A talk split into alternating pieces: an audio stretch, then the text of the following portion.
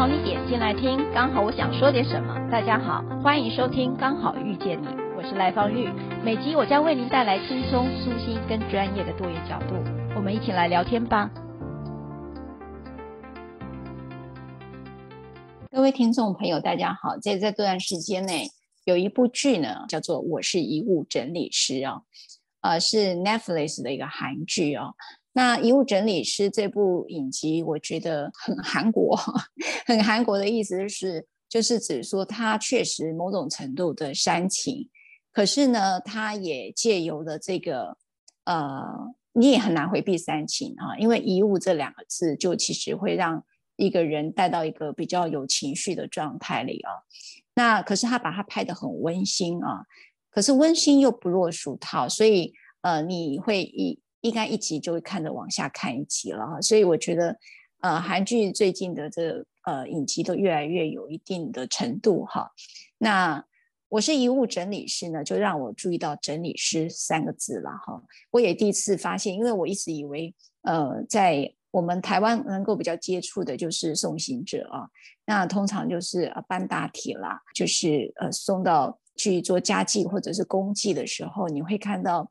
这些礼仪师啊，就会有一些呃仪式啦，哈，或者有一些呃台湾的话就叫塞工嘛，哈，就是会有一些仪式的啊。哦，我觉得特别的是，他是拿着一个箱子，然后去搬运的，不是大体啊，他搬运的是呃这里头呃这个屋子里头的所有的东西，然后把贵重的、具有纪念价值的就放在了一个箱子里面啊。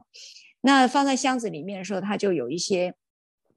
哦，比较特别的，也就是说，他从这个箱子里的每一样的东西哦，他就会去拼凑出在生前啊，王者在生前的他的心意啊。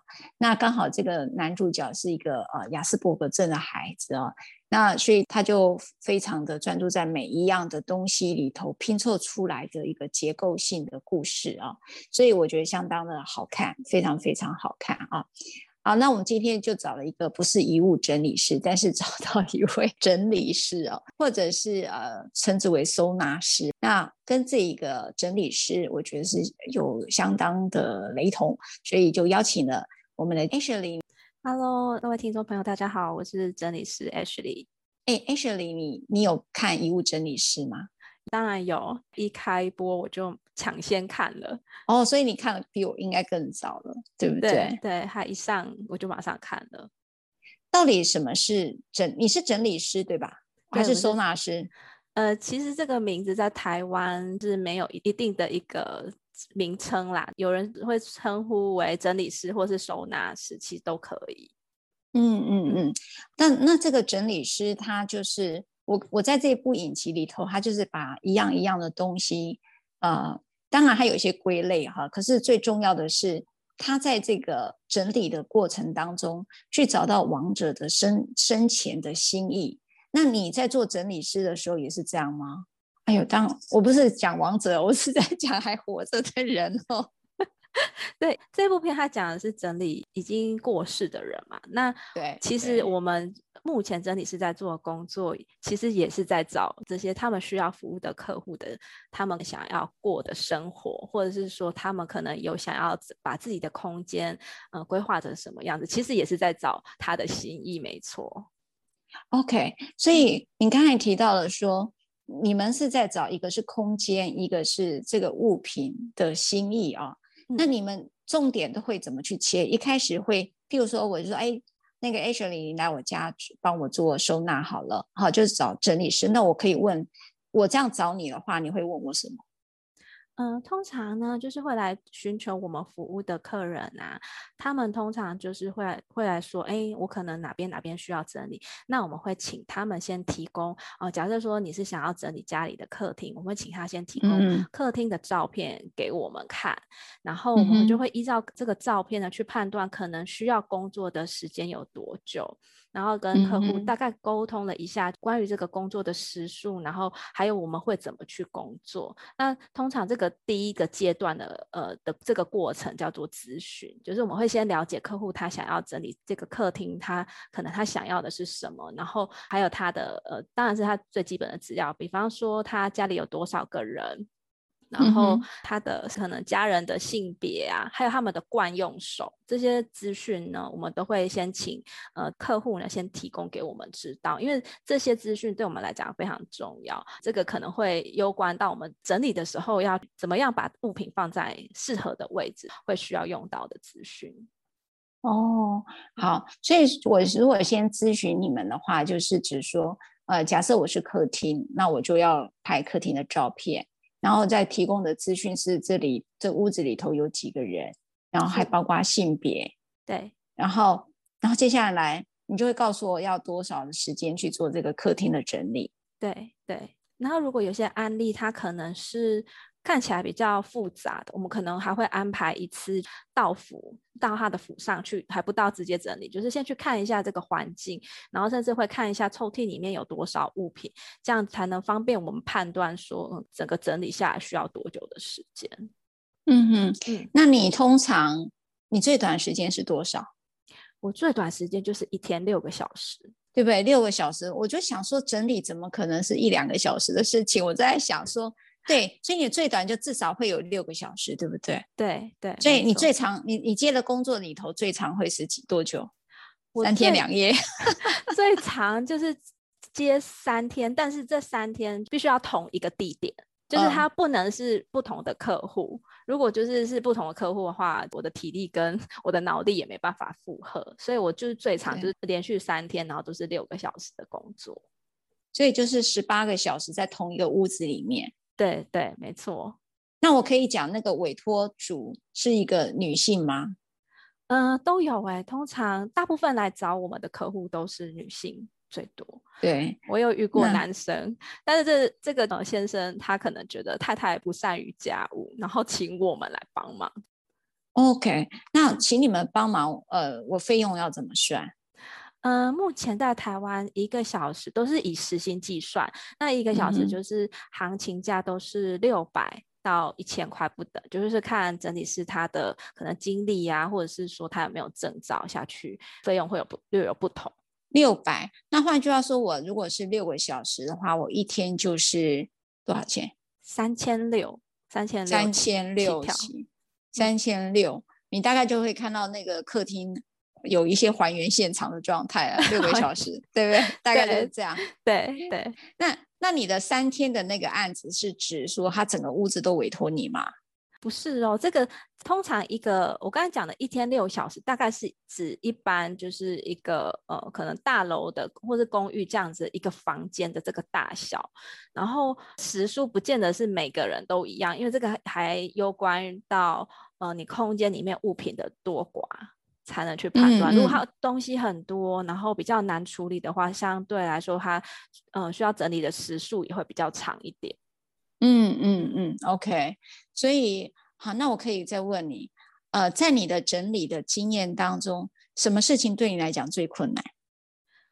觉得最困难的就是，呃，要去 要去隐瞒，就是因为有一些客户他可能不是。他没有告知他的家人，然后要呃请整理师来服务。对我来讲，这个是最困难的，因为我其实我，我不擅长欺骗人。然后如果要我假扮说哦我是客户的朋友啊，我会觉得有一点点愧疚感。对，谁会找客户？谁会找一个朋友来帮忙你整理呢？对，对我问他为什么要隐瞒？这个好有趣哦，为什么？嗯，我觉得这是这个也是一个还蛮有趣的议题。通常呢，这样子的客户啊，他可能是一个妈妈，然后嗯，可能这样讲会有点冒犯。有些客户他们可能会觉得说，哎，我没有办法把家事做好，或者是说，哦，我因为带小孩都是专注在小孩身上，所以我没有办法做这件事情，所以我请整理师来。可是就是他可能跟家人讲这件事情，可能会被责怪，或者是可能甚至不会被同意，所以他就会选择隐瞒他的。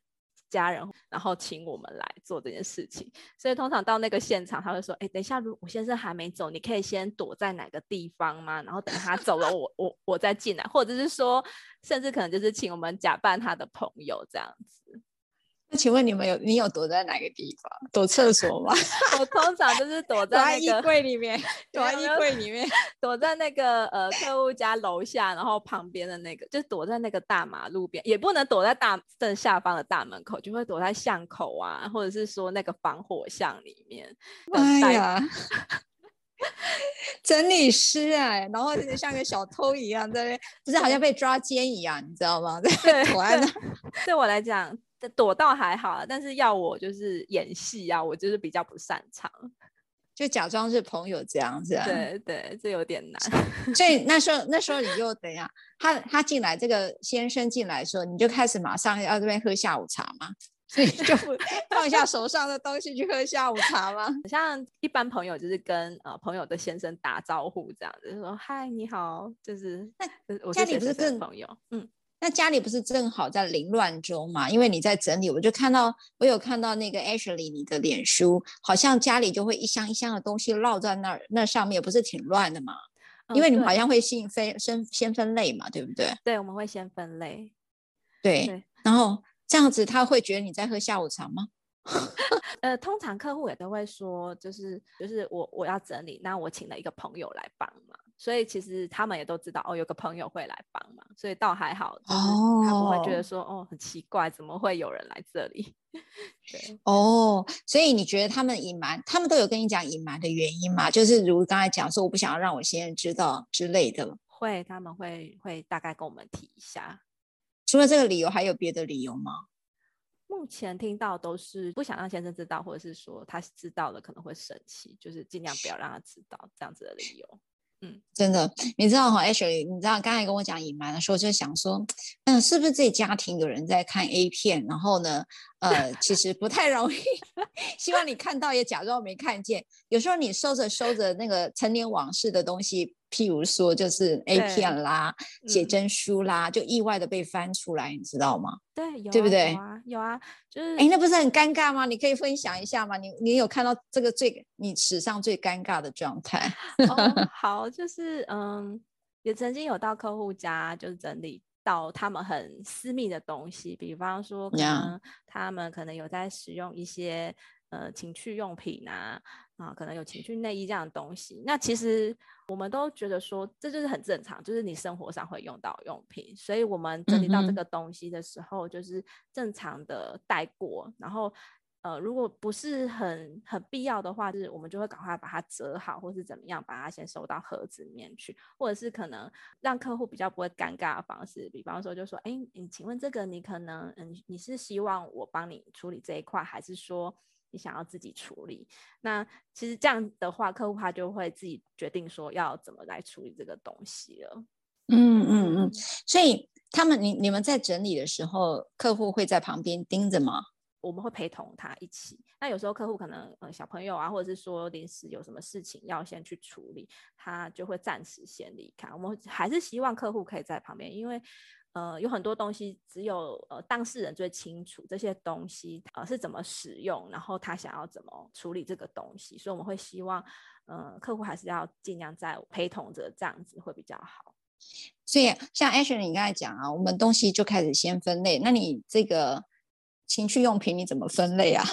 就放 你放哪里呀、情趣用品那客户就是他就说他自己处理就好了。那我比较常处理到呃内衣呀、啊、或是内裤这样子的东西。那通常我的做法会是，我要处理这些东西之前，我会先客户说啊，那因为我要处理这些比较私密的衣物，那我先去洗个手，洗手之后，然后再回来帮他折折叠这些衣物，然后再帮他放到呃我帮他规划的位置里面。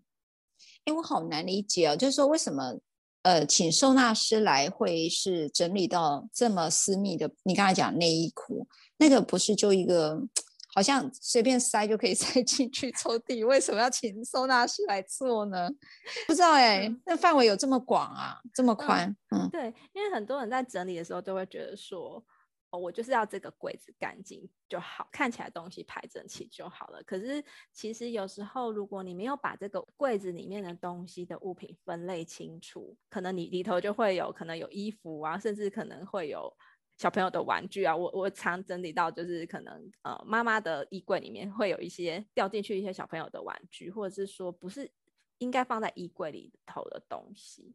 所以，嗯，嗯呃、我们在整理的时候会跟客户沟通，就是先把所有东西通通都从这个假设假设是要整理衣柜的话，会从衣柜里面全部都取出来，让这个衣柜净空。然后我们把所有的物品分类清楚之后，再一个一个把它放回去。然后这个放回去的过程呢，会还会再跟他沟通说，包包括像刚刚我呃我们说的，他习惯用右手，所以他比较常穿的衣服，嗯、呃，我们会把它挂在他的右手边，让他是比较好取用的。嗯、那如果说呃客户他可能是是个身高比较矮的女孩子，呃，如果说他的衣柜的柜体是呃，衣架挂的那个范围是比较高的，那可能就会建议采取其他方式，让它比较好取用。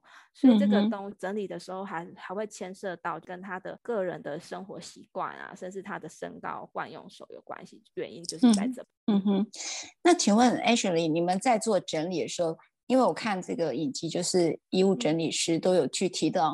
每一样物品的心意，你说其实跟你们收纳整理师也是很雷同的，所以你们在整理的过程当中，先会先了解一下客户的需求之外，然后所以需需求是指呃生活上的需求之外，你会去理解他对于这件事情的看法吗？就是说呃比较特别的事情，譬如说啊、可能这是他我我不知道怎么说，可能是他妈妈以前留给他的，或者是。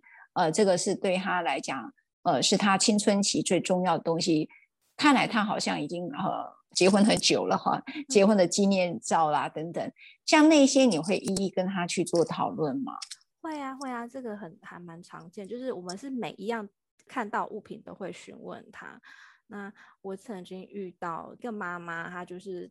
在整理的时候，他其实他有三个孩子。那我整理到非常大量的，就是孩子可能在幼儿园的时候做的作品。因为像我是一个比较对这个小朋友的作品比较无感的妈妈，但是呃遇到这样的状况，我通常都会问说：诶，这些小朋友的作品，嗯、你有想要怎么处理吗？他说他觉得这些东西非常重要，甚至有一些小孩可能做给他的手做的东西，他是裱框起来的，那你就可以很明明明显的就。可以判断出来，对他来讲，这个小朋友送他的这个东西呢，对他来讲是有很重要的意义的。那我们就会再询问他说：“哎、嗯，这个你有特别想要怎么处理吗？你是想要呃收藏起来，还是说你想要把它挂出来？”那通常像这种呃特别有意义的东西，都会建议客户呃尽量把它挂出来，因为看得到的话，其实会让你整个心情会很好，然后也会让整个家里面的氛围不一样。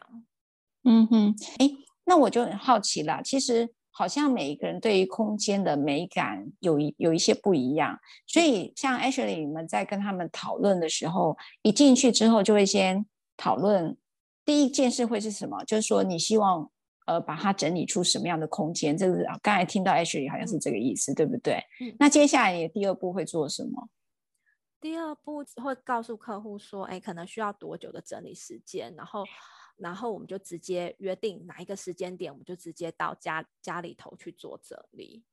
对，对，那第三，你会呃在分类的时候，我我我听到一个说法，不知道对不对啦。好，就是说，嗯，因为我以前我家呢就找人来整理过哈啊，对不起，不叫整理，他那个其实是帮我打扫啦哈。那因为我已经受不了，以前我一直坚持就是自己弄啊，但是我实在觉得自己不太擅长这个事情。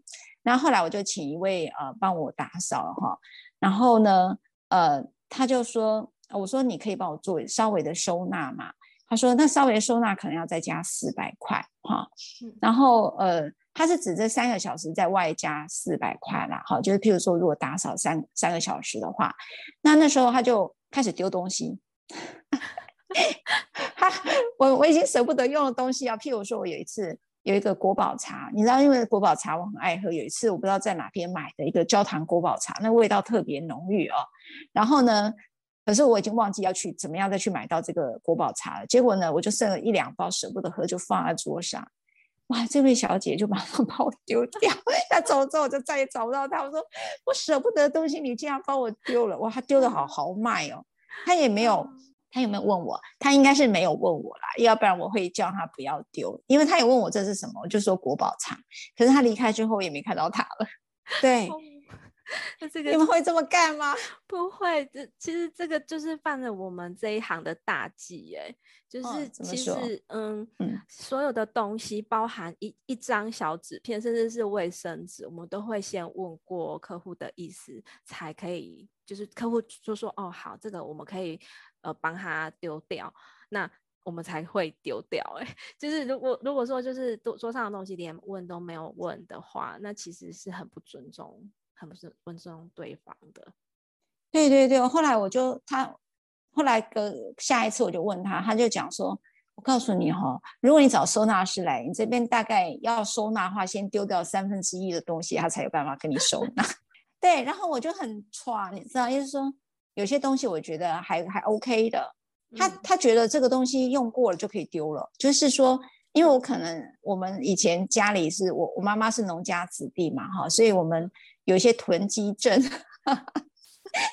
就是断舍离是特别困难的人啊，老觉得这个东西，譬如说举例来讲，你吃那个中秋月饼，有些月饼盒一格一格的还蛮不错的哦，你还可以留下来再做一些其他使用嘛，就是呃像回收的东西，就是说你可以可能变成一块一块的香皂放进去都 OK 嘛，对吧哈？但是呢。他其实什么看到这个东西没有在使用中，他就把它丢了。我我我其实 我就发现跟我的价值观很不一致，因为他家可能过得比我奢侈，嗯、所以他丢东西很快。然后像我的就可能丢东西真的很困难。比如说我我还记得有一次那个牛奶还不到过期，大概隔一天会过期，但是他整瓶已经丢掉了。我就觉得说，我觉得这位家政师傅呢比我家有钱很多。对，他丢东西好不手软呢。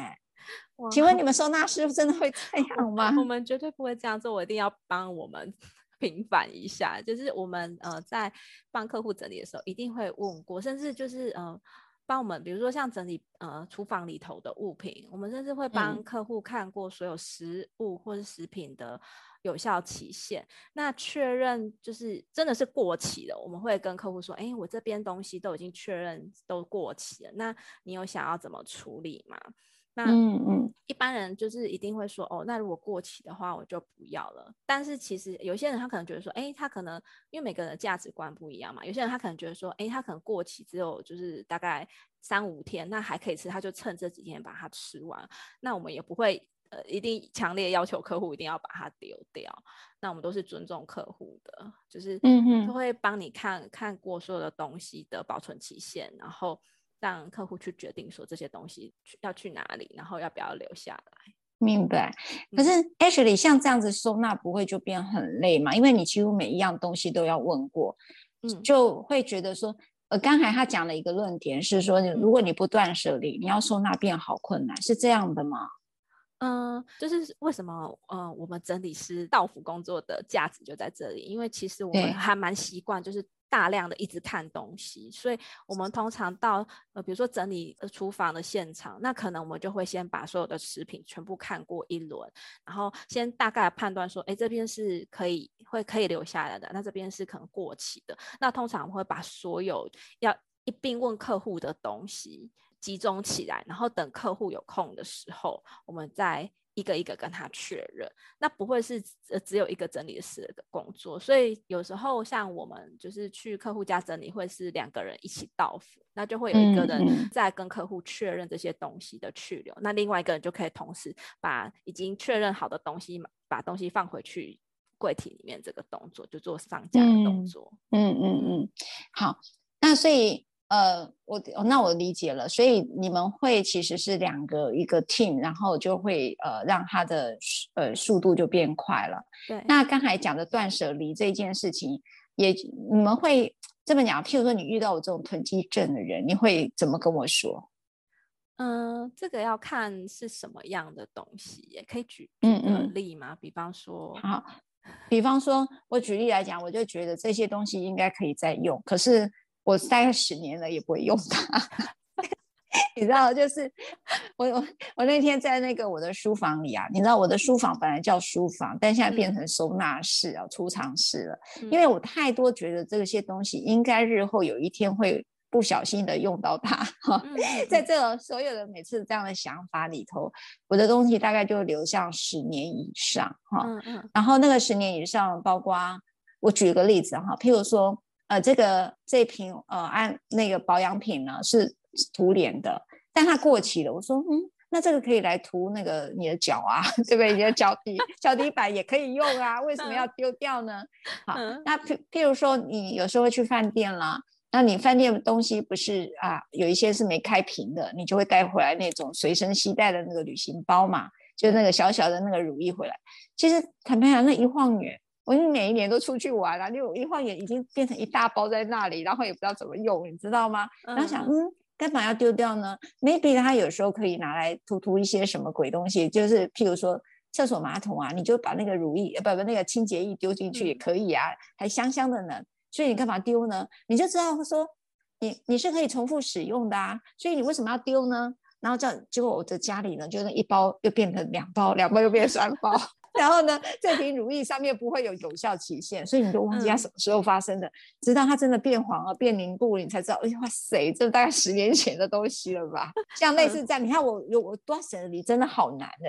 对，如果像是我通常整理到这类的东西，比如说像你刚刚说到的，就是有一些东西还可以留下来再清洗浴室啊，那我都会尊重客户，我就觉得说，哎。我觉得也蛮有道理的。那我会跟他说，就是你可以算一下你多久清洗一次浴室啊？那你可以算一下你可能想要留下来的数量，然后我们再来来做使用。Oh. 不然就是可能这些东西还是会一直累积下来。嗯嗯。那像这种经验，就是其实我以前也是一个这样子的人，我会从饭店带回很多很多的这这种呃备品。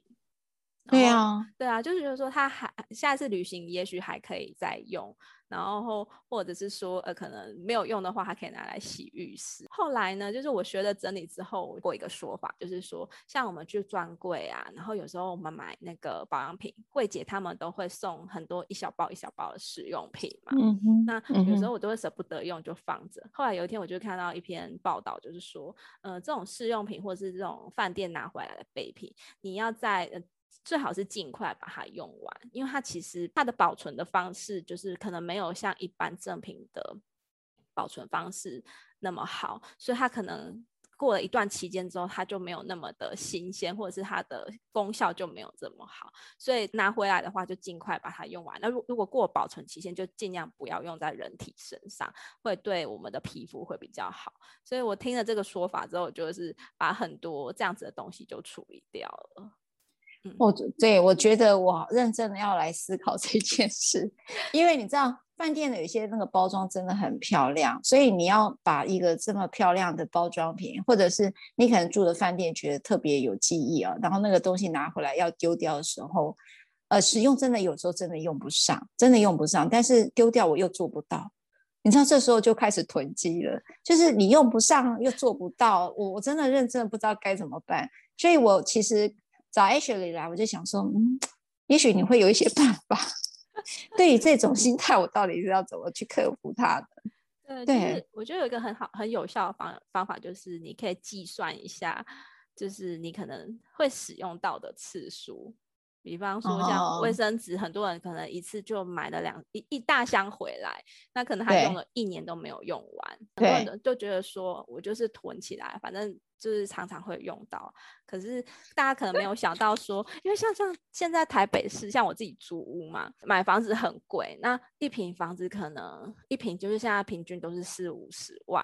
那如果说有一平的空间，我们是拿来囤这些东西的，就觉得说哇，我花了四五十万，然后竟然是拿来摆放一些我根本没有在使用的东西，那这样真的还蛮可惜的。就是用这种嗯嗯嗯，把它换算过来的方式去思考，你就会觉得说，哇，那这瓶空间如果我是有效的拿来使用在其他地方上的话，就会觉得会比较好一点。哎，你这样讲有说服到我耶，就是我譬如说，其实一个空间的舒适感，就是呃，你你必须要有人的一个可以走动的地方哈，或者是你觉得是舒服的地方。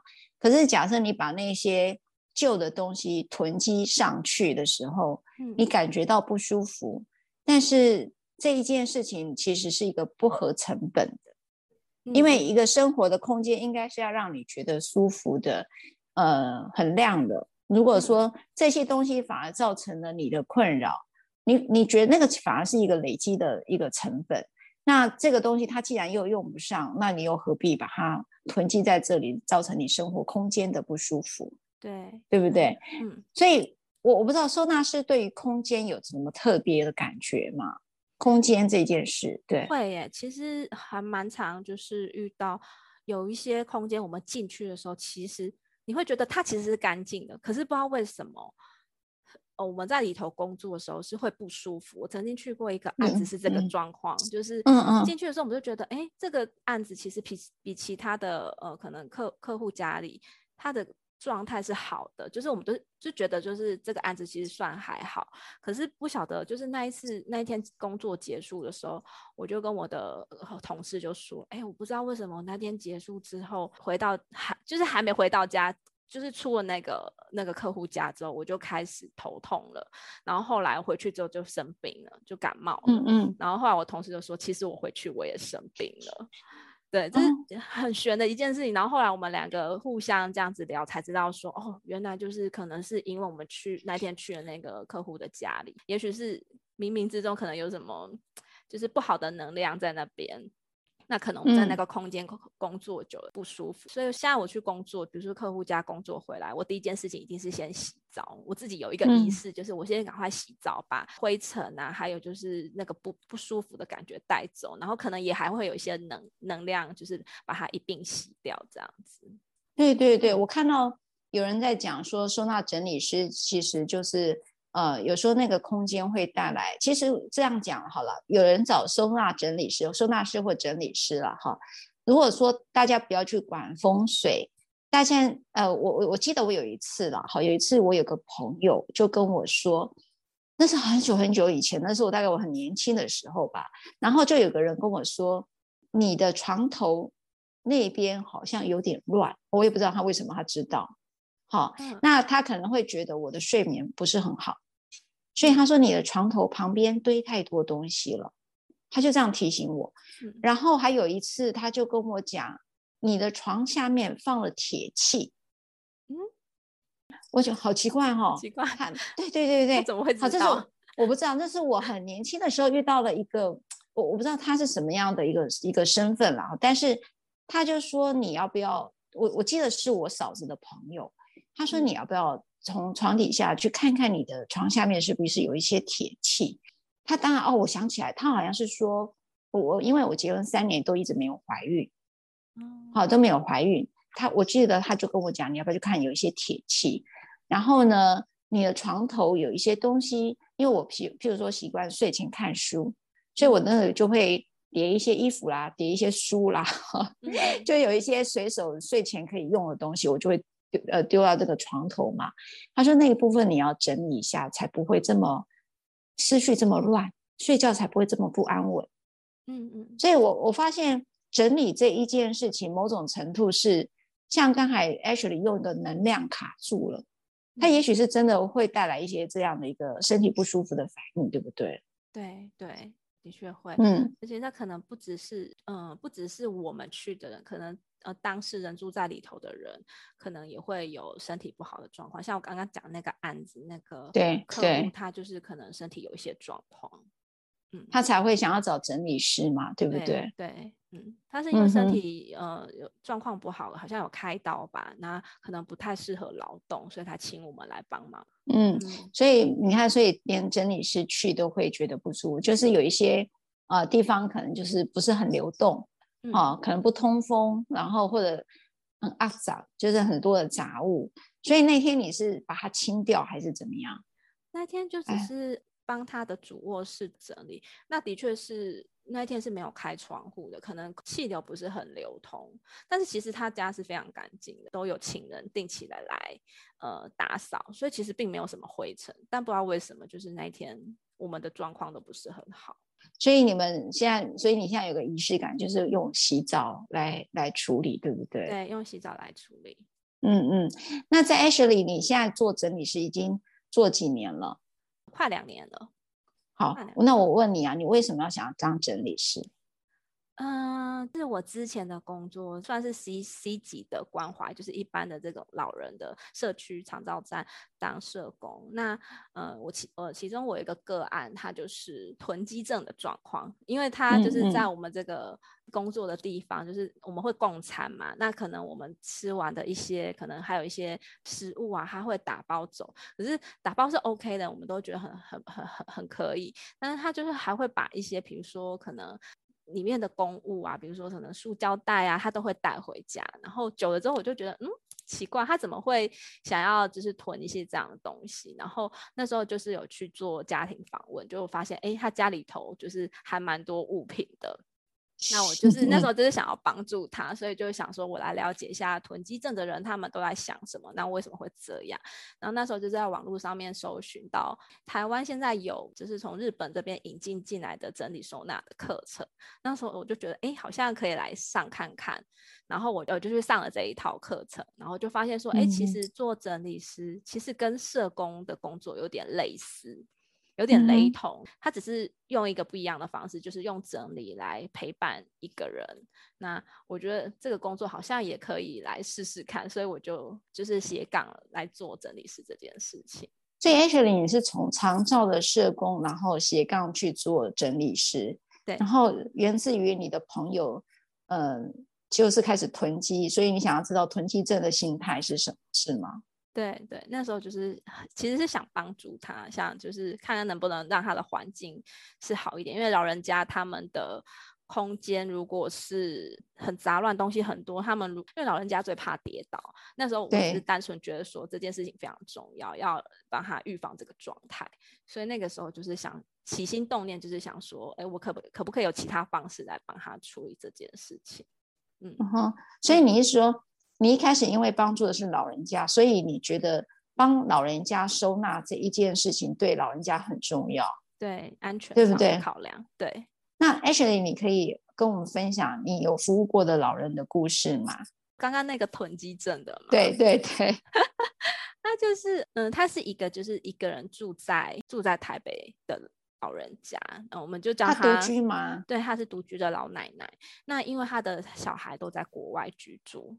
那所以其实他是，嗯，我那时候的感觉是他因为都没有儿女在身边陪他，所以他其实对他来讲，就是到呃我们的服务站里面跟其他的老人一起碰面啊，每天这样讲话吃饭，对他来讲是一件非常重要的事情。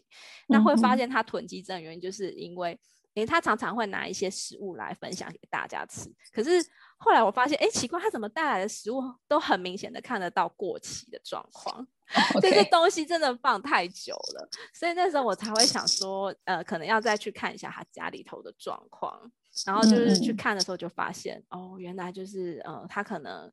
嗯，就是习惯性的把所有东西都，老人家很常这样啊，就是可能觉得每一个物资都很珍贵，那他就是把它呃都囤积起来，然后想说哪一天可以用的用得上，派得上用场这样子。嗯嗯。所以那时候我后来上完整理收纳的课程之后，其实我有在。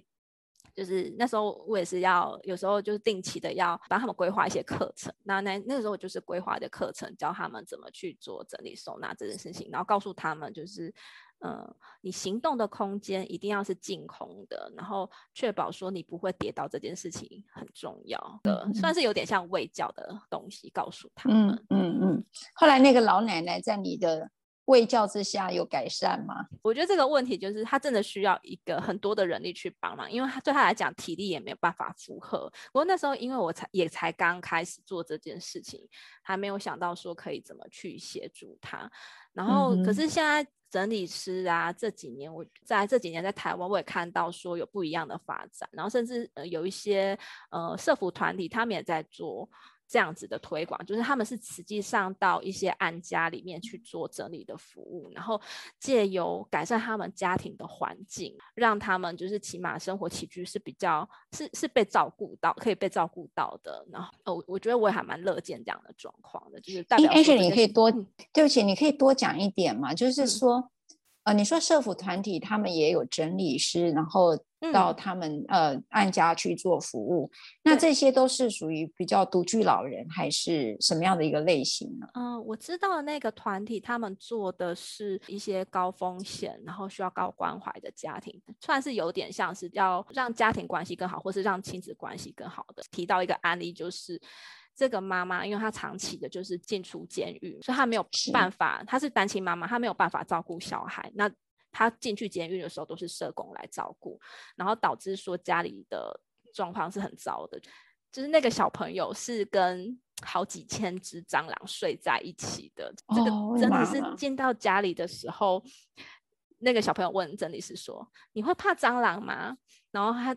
整理师说：“哦，是还好啦。”结果一进去是好几千只的这种程度。对，所以我觉得可以把整理这件事情变成是一个可以帮忙到更多家庭的时候，我觉得我还蛮蛮乐见这个状态的。哇，超棒了！这个观点超好的，嗯、就是说。呃，他其实高关怀或者高风险家庭都是属于家庭功能可能是比较困难的啊、嗯。就像刚刚 Ashley 讲的，呃，可能母亲长期的因为单亲母亲哦，就是入出这个监狱，所以孩子呢在家里是有困难的。那整理师进去虽然是呃名义上是照顾这个家庭的一个整理，其实他也是透过了整理的过程当中去跟这个家庭建立关系。然后协助他们让生活有一些规律，然后当然那是一个很很重要的一个媒介。天哪，我觉得真理师去处理蟑螂，我也觉得你有处理过蟑螂、老鼠吗？是吗？也这个也要处理吗？其实我很怕蟑螂，但。这件事情呢，就我也不知道为什么，就是我目前还没有遇过活体的蟑螂，我大部分看到都是死掉的。但我我就死掉，我就 还还敢处理啊，就是我去 把那个死蟑螂拿起来丢掉。好，所以 Ashley，你整理师的工作对你而言，它的意义会是什么？嗯，其实我想做这件事情，是因为。除了就刚刚讲，就是想要协助囤积症的人。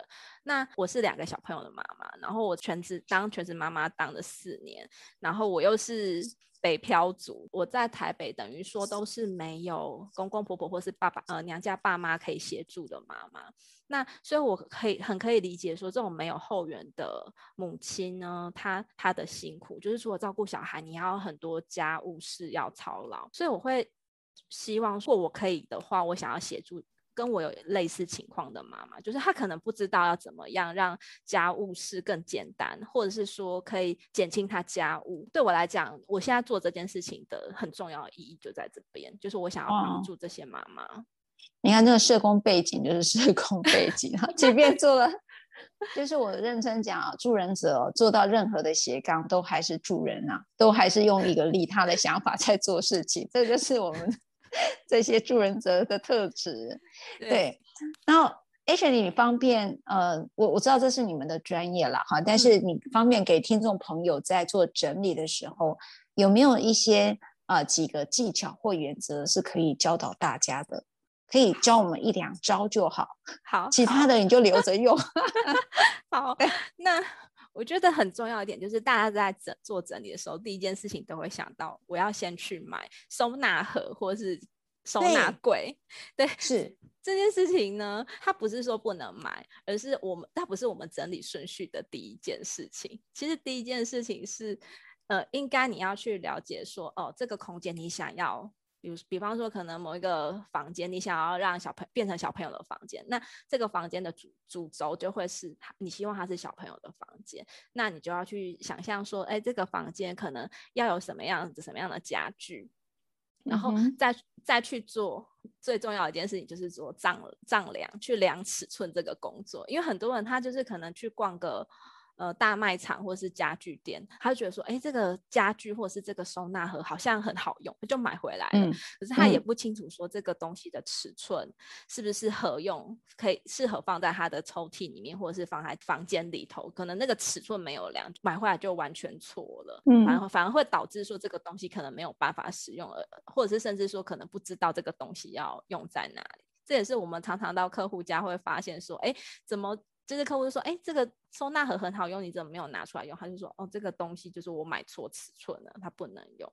所以我会提醒大家，就是如果要做整理的话，第一件事情不是先去买这些柜子，而是要去先去盘点，呃，你希望这个空间变得怎么样，然后盘点你有哪些东西，然后确认好你有哪些东西是要放回去柜子里头的。东西都上架了之后，如果有需要再去买这些收纳的盒子啊，或者是柜。嗯嗯，哇，这还蛮重要的。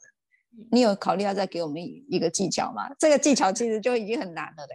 是我大概第一个就买收纳盒，没错啊，因为想说这东西把它放到收纳盒，我就可以看不见它了，你知道吗？然后看不见，我就发现十年后再发现它，哎，这个东西怎么还在这里？我一堆的收纳盒里面都是十年前的东西蹲在那里。那时候我想，天哪，这个东西还能用什么呢？但是我说啊。等我有空再放吧，一再再放又五年了。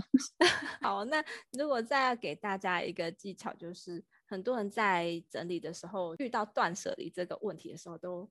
会不晓得怎么处理。对，我的很多客户都会说，那我这些东西不要了，我要怎么？那其实我可以提供大家三个方法，就是是有三个原则。第一个就是送出去，第二个就是你可以把它卖掉，第三个是你可以把它捐赠出去。那我很推荐大家可以用捐赠这个方式。其实现在有还蛮多公益团体，他们可能有收一些旧衣呀、啊，然后嗯，像光人光人基金会可以捐赠一些物品去，那他可以再把它做再贩售的动作。那我会觉得这。是一个善循环，就是我们把我们不需要的东西让它留到你不需要的东西，可能别人还会需要它。那把这个东西赠送给别人，让他是被需要的人拿到，我觉得也是一件很棒的事情。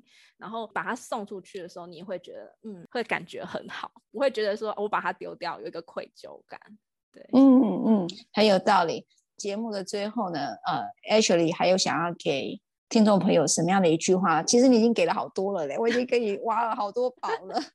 好，那我我自己这这句话是我自己自创的啦，就是嗯，我不知道大家会不会喜欢啊。就是我觉得整理就像是一一场修行，就是不管你是整理你的空间，或是整理你的人生，或是整理你的思绪都一样，就是所有东西你都要把它。呃，下架出来看嘛，然后你要去思考说哪些是你要的。我我觉得，嗯、呃，有很多时间有空的话，你可以先从整理自己的居家环境做起，那你就会发现，嗯，其实你的环境整齐了，其实也会连带影响到自己的情绪啊，或者是你这这个时时间点的状态。然后不是有一句话说，呃，修行在日常生活中嘛，所以当我们把日常的整理做好的话，它也会是一场修心跟修性的生活修行。啊，谢谢 Ashley，我很喜欢这一句话，因为我有一次就是试着这么去做整理的时候，我突然心越来越平静，在整理的过程当中，真的越来越平静，去。呃，去盘点自己什么是对你重要，什么对你是不重要的，然后什么事情是你没放下而把它囤积在那里的。可是一个人很多的内在也有很多这样的囤积症哈。我觉得透过外在的一个整理房子的时候，去处理那个囤积的时候，你好像某种程度也跟自己心里的一个囤积开始告别。其实我觉得像 Ashley 刚才讲的，就非常非常的。很有感觉的，谢谢 Ashley，谢谢你，谢谢大家好，谢谢，好，拜拜。如果你喜欢我分享的内容，欢迎订阅。想请我喝杯咖啡，欢迎打赏，我们会全数捐给儿少全新会。如果你想要更了解儿少全新会，在每集详细内容都会有介绍。大家下次刚好遇见时，我们再来聊天喽，拜拜。